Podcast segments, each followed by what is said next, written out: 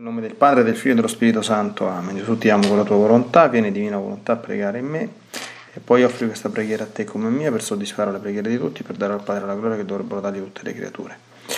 Mia Divina Maria, ti amo nella Divina Volontà, Regina Immacolata, Celeste Madre mia,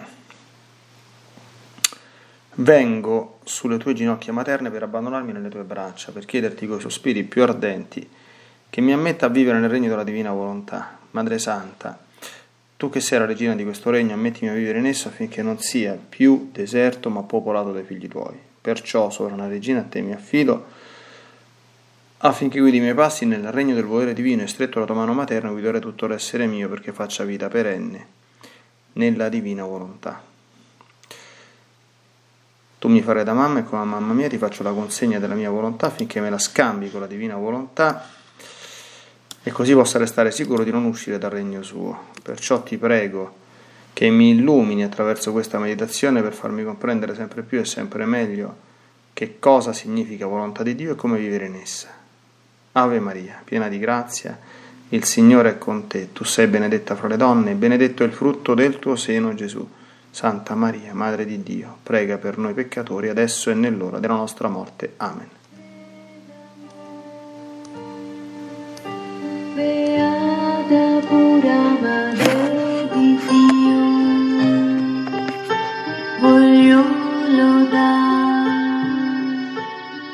Il tuo fiat, voglio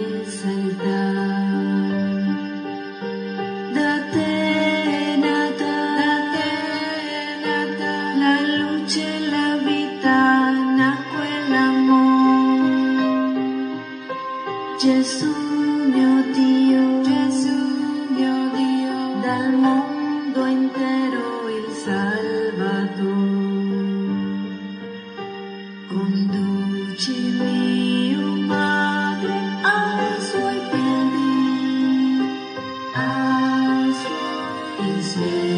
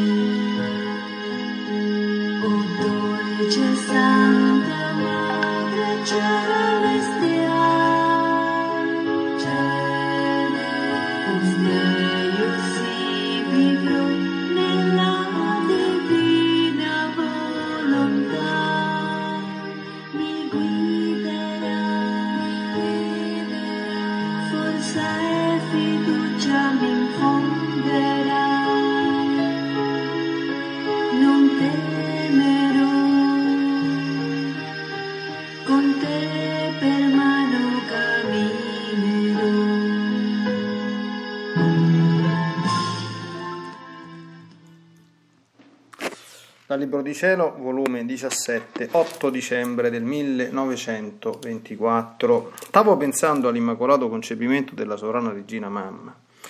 Nella mia mente affluivano i pregi, le bellezze e i prodigi del suo immacolato concepimento, prodigio che supera tutti gli altri prodigi fatti da Dio in tutta la creazione. Ora, mentre ciò pensavo, dicevo tra me, grande è il prodigio dell'immacolato concepimento, ma la mia mamma celeste non ebbe nessuna prova nel suo concepimento, tutto le fu propizio, tanto da parte di Dio quanto da parte della sua natura, creata da Dio così felice, così santa, così privilegiata.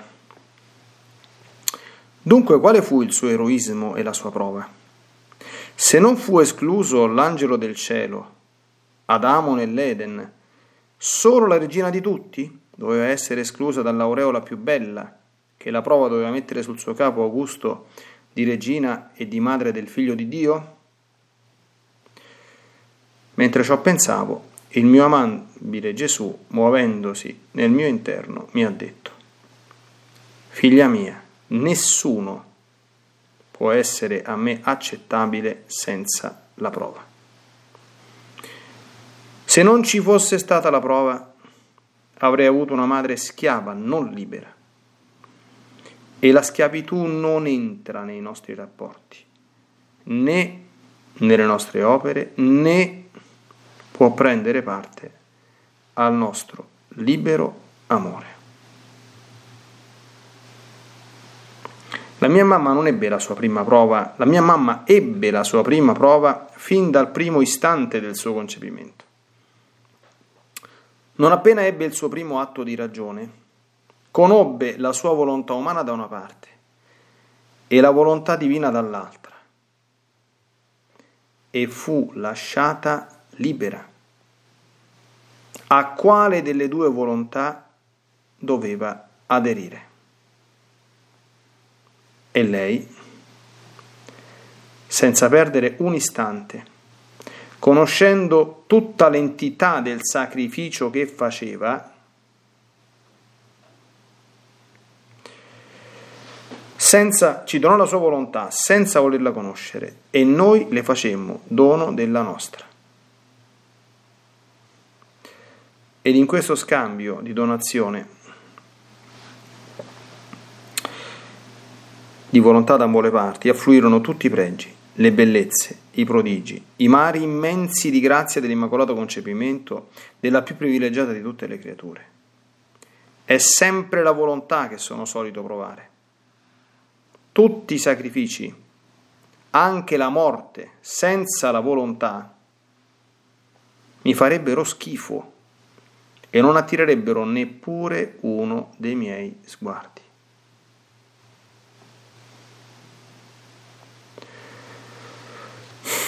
Ma vuoi sapere tu quale fu il più grande prodigio operato da noi in questa creatura così santa? E il più grande eroismo che nessuno potrà mai eguagliare di sì bella creatura? La sua vita incominciò con la nostra volontà, la seguì e la compì. Sicché si può dire che compì da dove incominciò e cominciò da dove compì.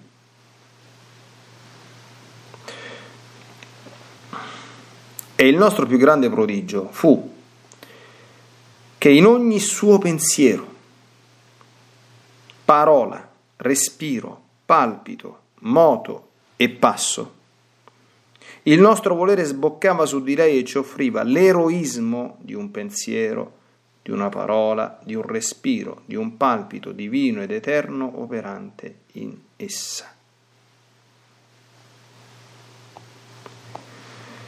Questo la levava tanto che ciò che per noi eravamo per natura, lei lo era per grazia.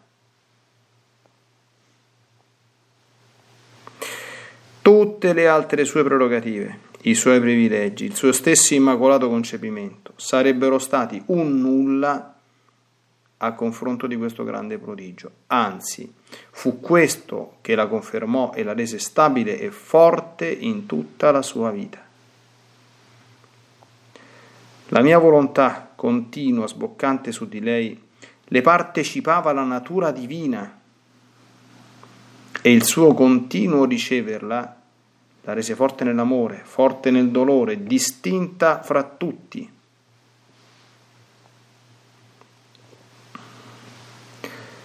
Fu questa nostra volontà operante in lei quella che attirò il Verbo sulla terra che formò il seme della fecondità divina,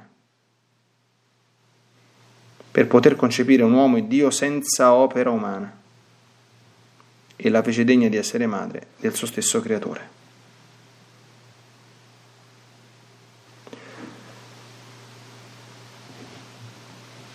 Bene, oggi siamo al 15 di, di, di dicembre, esattamente l'ottava dell'Immacolata Concezione. Sabato scorso stavamo celebrando in festa con tutta la Chiesa l'Immacolata Concezione. Questo è un brano sull'Immacolato Concepimento in realtà, e infatti è dell'8 dicembre del 1924, ma qui il Signore, come sempre, eh, anche grazie alla domanda oltremodo pertinente di Luisa, fa una straordinarissima lezione, a mio avviso edificantissima, importantissima, proprio da, da, da ritenere, da memorizzare da, e da seriamente meditare da parte di tutti. Allora, il punto di partenza è questo. Certamente Luisa contempla con tutta la Chiesa il prodigio dell'Immacolato Concepimento, il miracolo più grande che Dio abbia mai compiuto in tutta la creazione e, e quindi la condizione di assoluto, come dire, privilegio in cui fu posta la Madonna. E giustamente Luisa dice attenzione però, sì, questa è la piena di grazia, e dice, ha ricevuto questo dono, eh, ma poi dice, Adamo ed Eva hanno ricevuto il dono della divina volontà, ma hanno poi dovuto superare una prova che non hanno superato.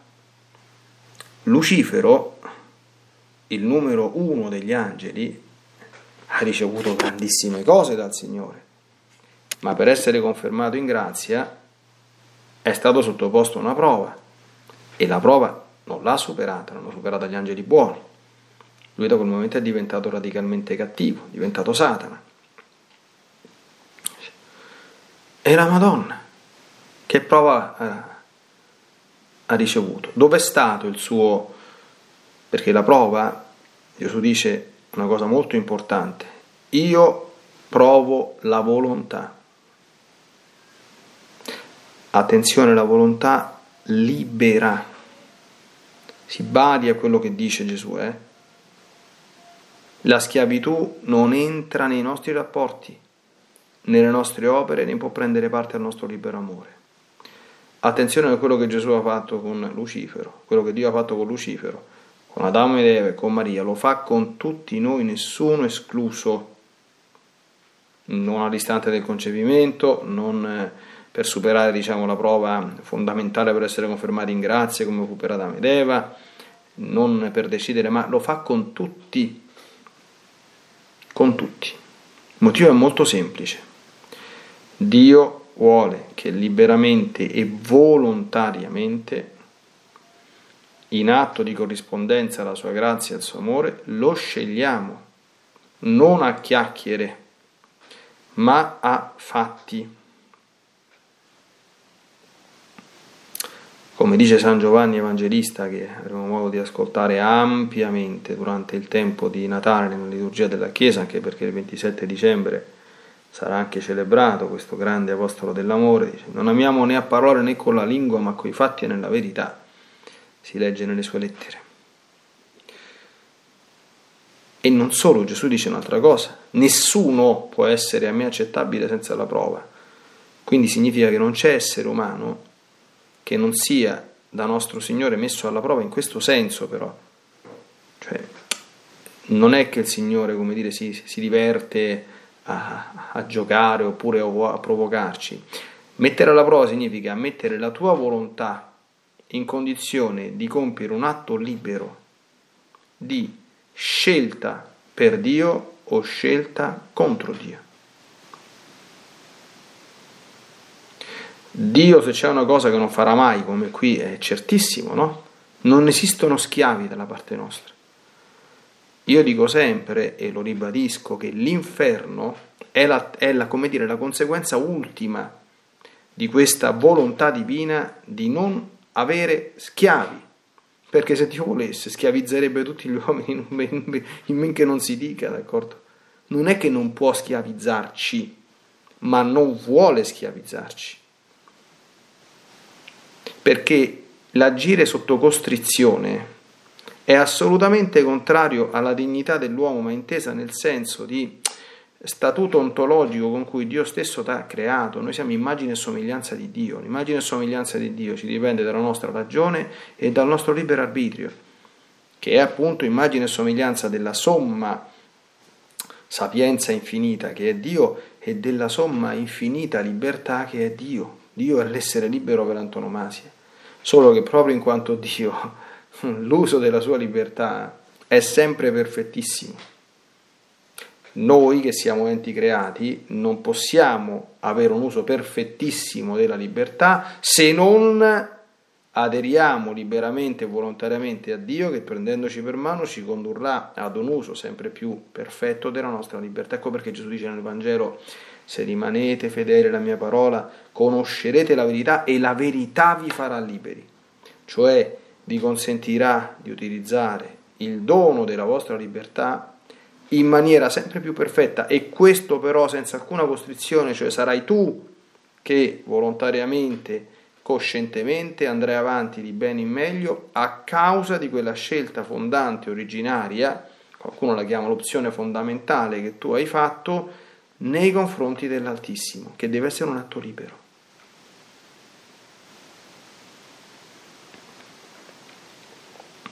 Sotto questo punto di vista, quindi dentro questo stile, cioè questo Dio lo fa con tutti, capito? Non è che l'ha fatto con la Madonna, o l'ha fatto soltanto, cioè eh, Luisa fa una domanda pertinente e siccome la Madonna insomma è stata posta in una condizione differente da quella nostra, è stata riposta nelle condizioni di Adamo ed Eva, appunto per l'immacolato concepimento, dice, e la sua prova?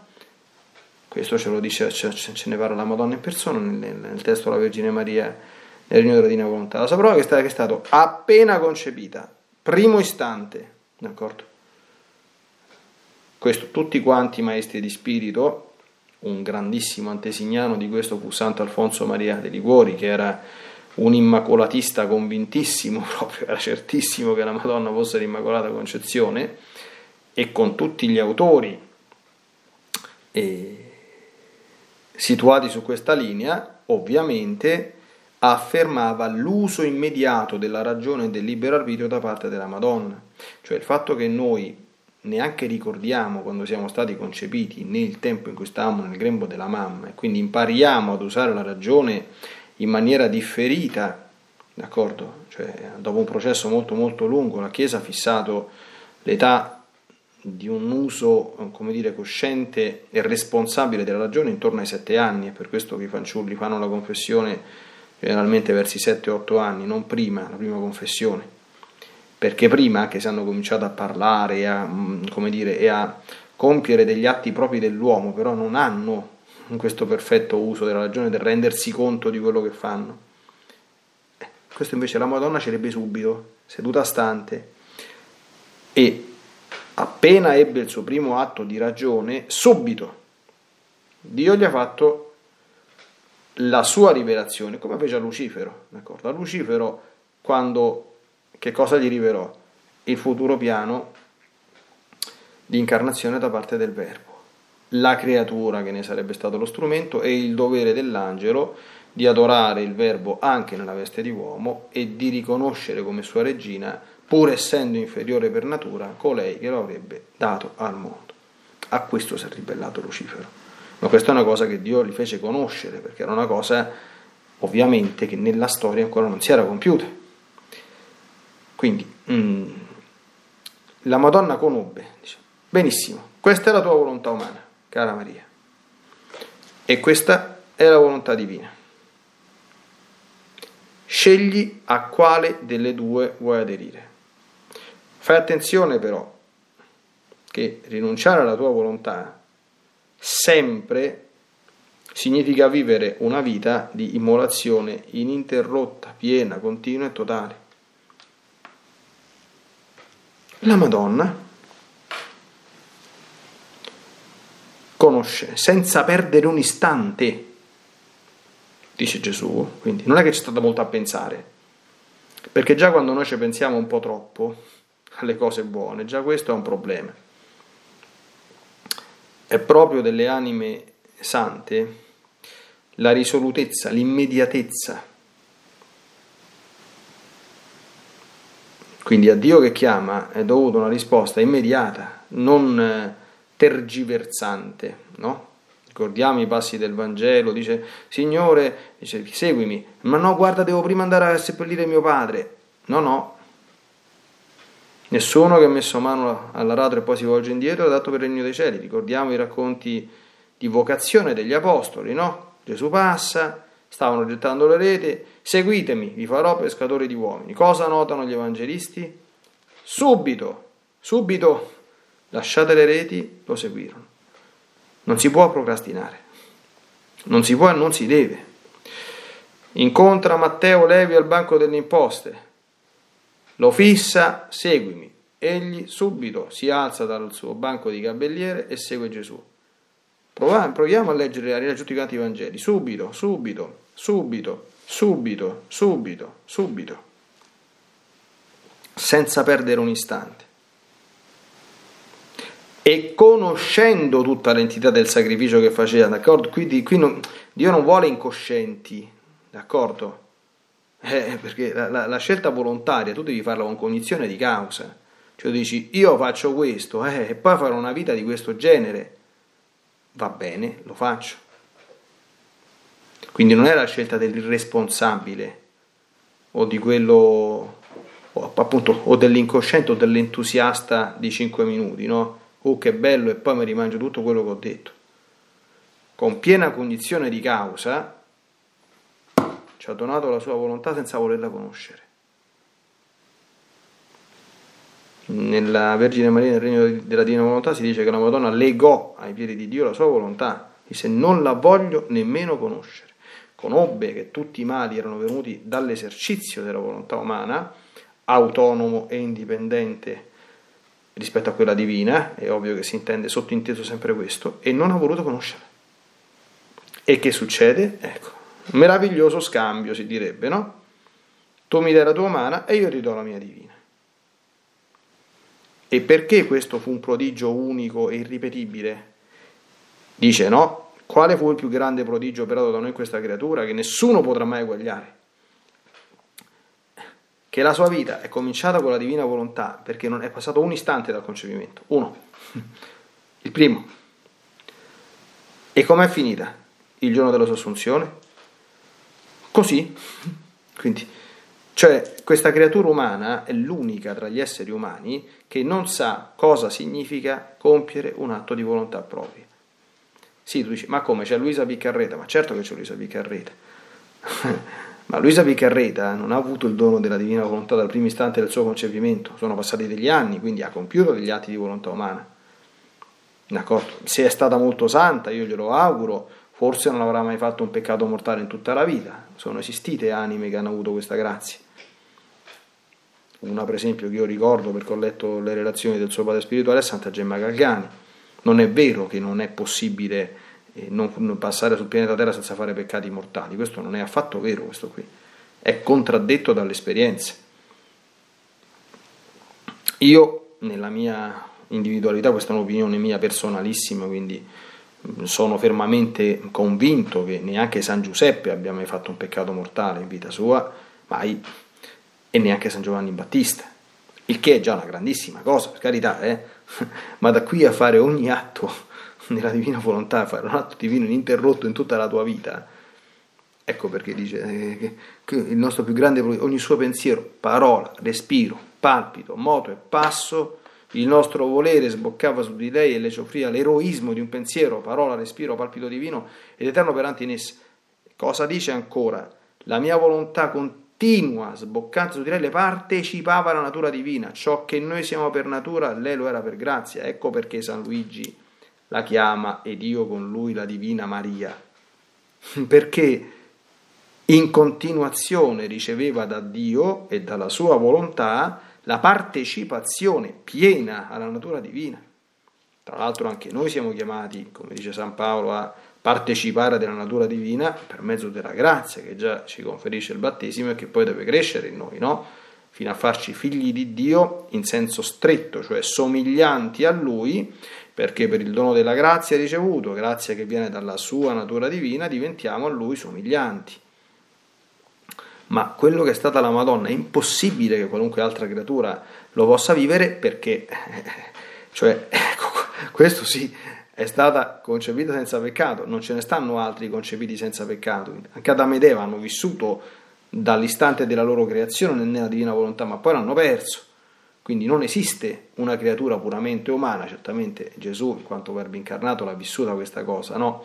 ma Gesù non è una creatura puramente umana, è vero uomo, ma è vero Dio anche, quindi è il figlio di Dio fatto uomo, quindi è l'uomo Dio, non è la donna donna, la Madonna è donna donna, non è donna dea, è donna donna.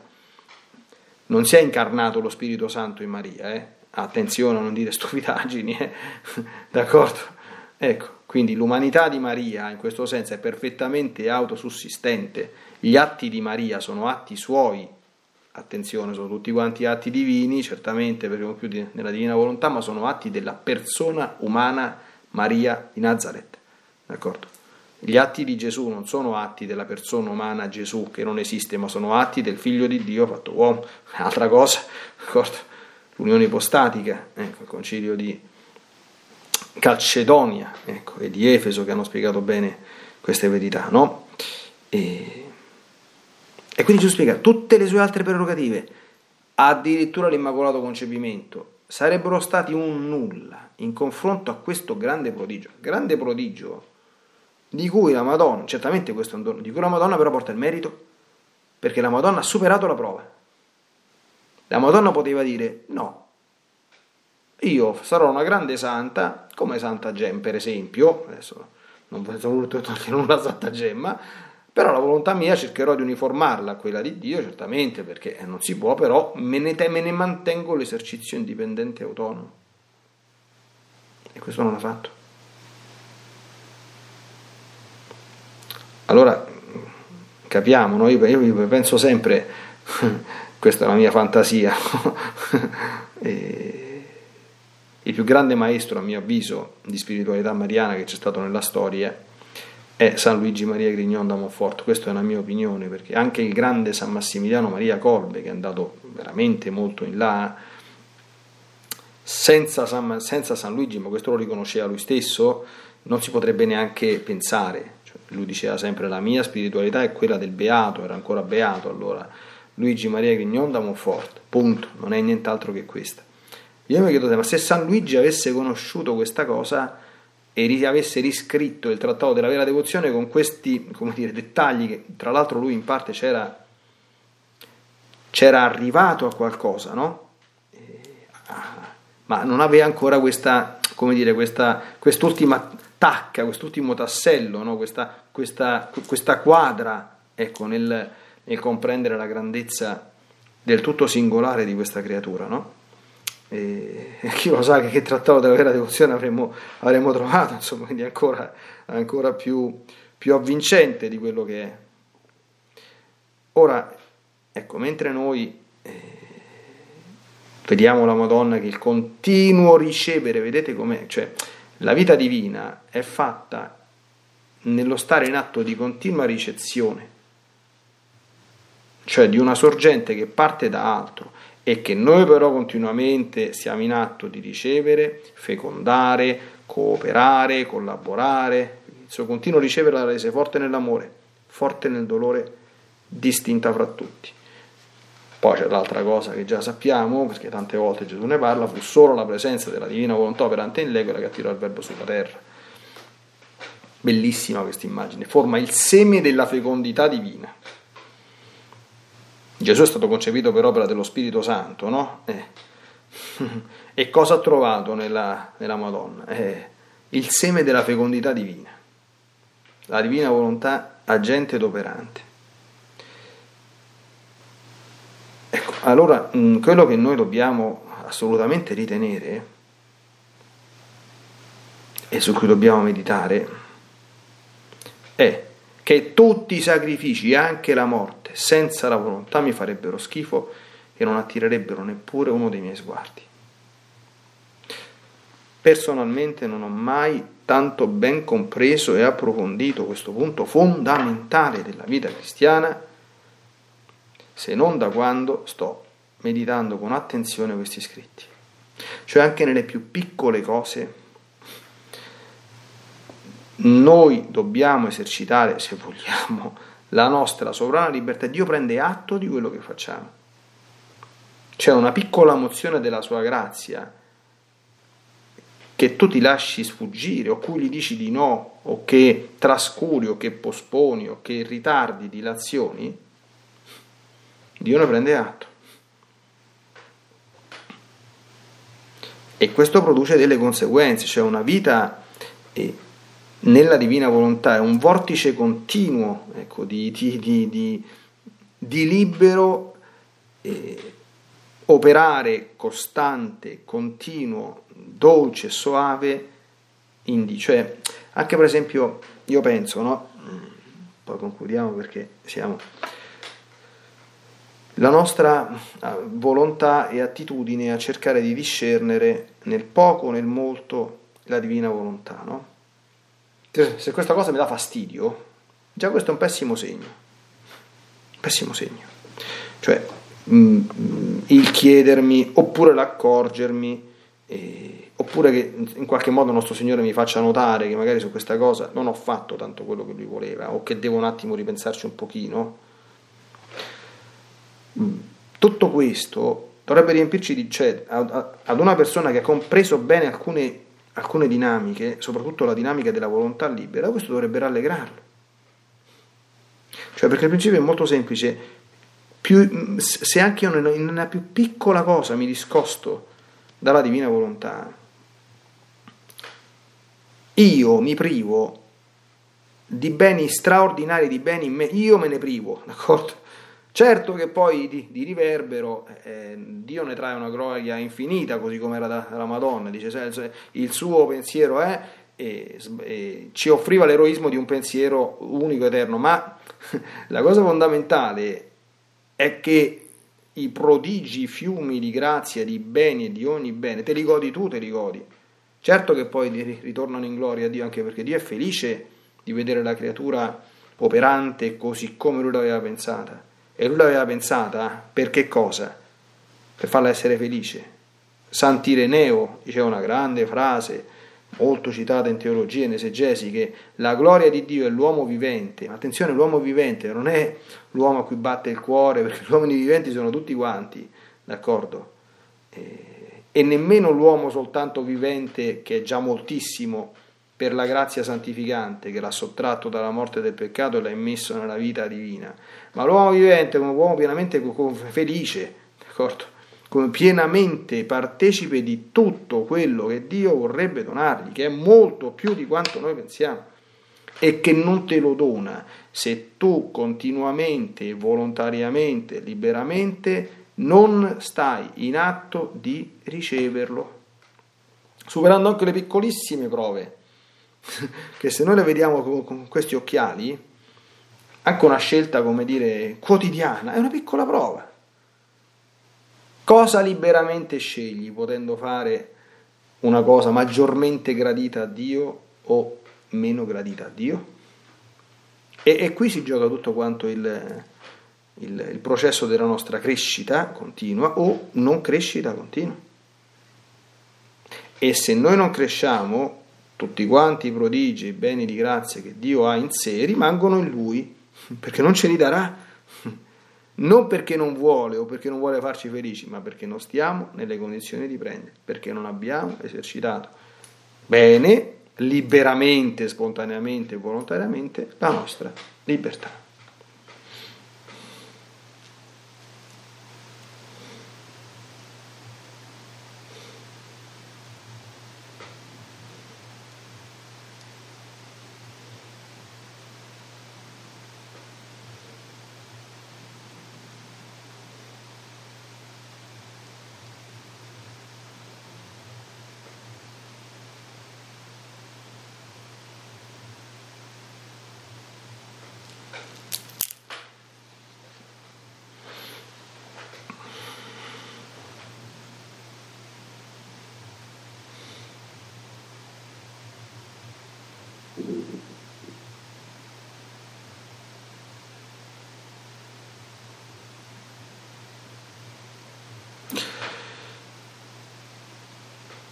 Bene, il sole della tua vita, o Santa Vergine Maria, oggi rifulge in tutto il suo splendore, immacolato concepimento però seguito da questa stupenda e impegnativa prova a cui fossi sottoposta e che superasti egregiamente, in modo tale da metterti in condizione di essere l'unica, come Gesù ci ha spiegato, e che nessuno potrà mai eguagliare. Quello che Gesù però ha fatto con te, quello che Dio ha fatto con te, ciò che fa con ogni uomo. Abbiamo meditato e noi abbiamo bisogno del tuo aiuto, del tuo esempio, della tua intercessione, della, di tutto per poter rifare nell'istante dopo istante, nella quotidianità, nella quotidianità della, della, nostra vita, quello che è stata la tua scelta. Ecco, fissa nel cuore ciò su cui abbiamo meditato e rafforza le nostre volontà nelle scelte di bene che hanno già fatto e aiutaci ad essere sempre conseguenziali e coerenti con ciò che il nostro cuore liberamente sceglie e decide di fare, soprattutto davanti a Dio. Nella divina volontà, nel nome del Padre, del Figlio e dello Spirito Santo, Amen. Ti benedico per aiutarti, ti benedico per difenderti, ti benedico per perdonarti, ti benedico per liberarti da ogni male, ti benedico per consolarti, ti benedico per farti santo, ti benedico dunque nella divina volontà, nel nome del Padre, del Figlio e dello Spirito Santo. Amen. Fiat Ave Maria.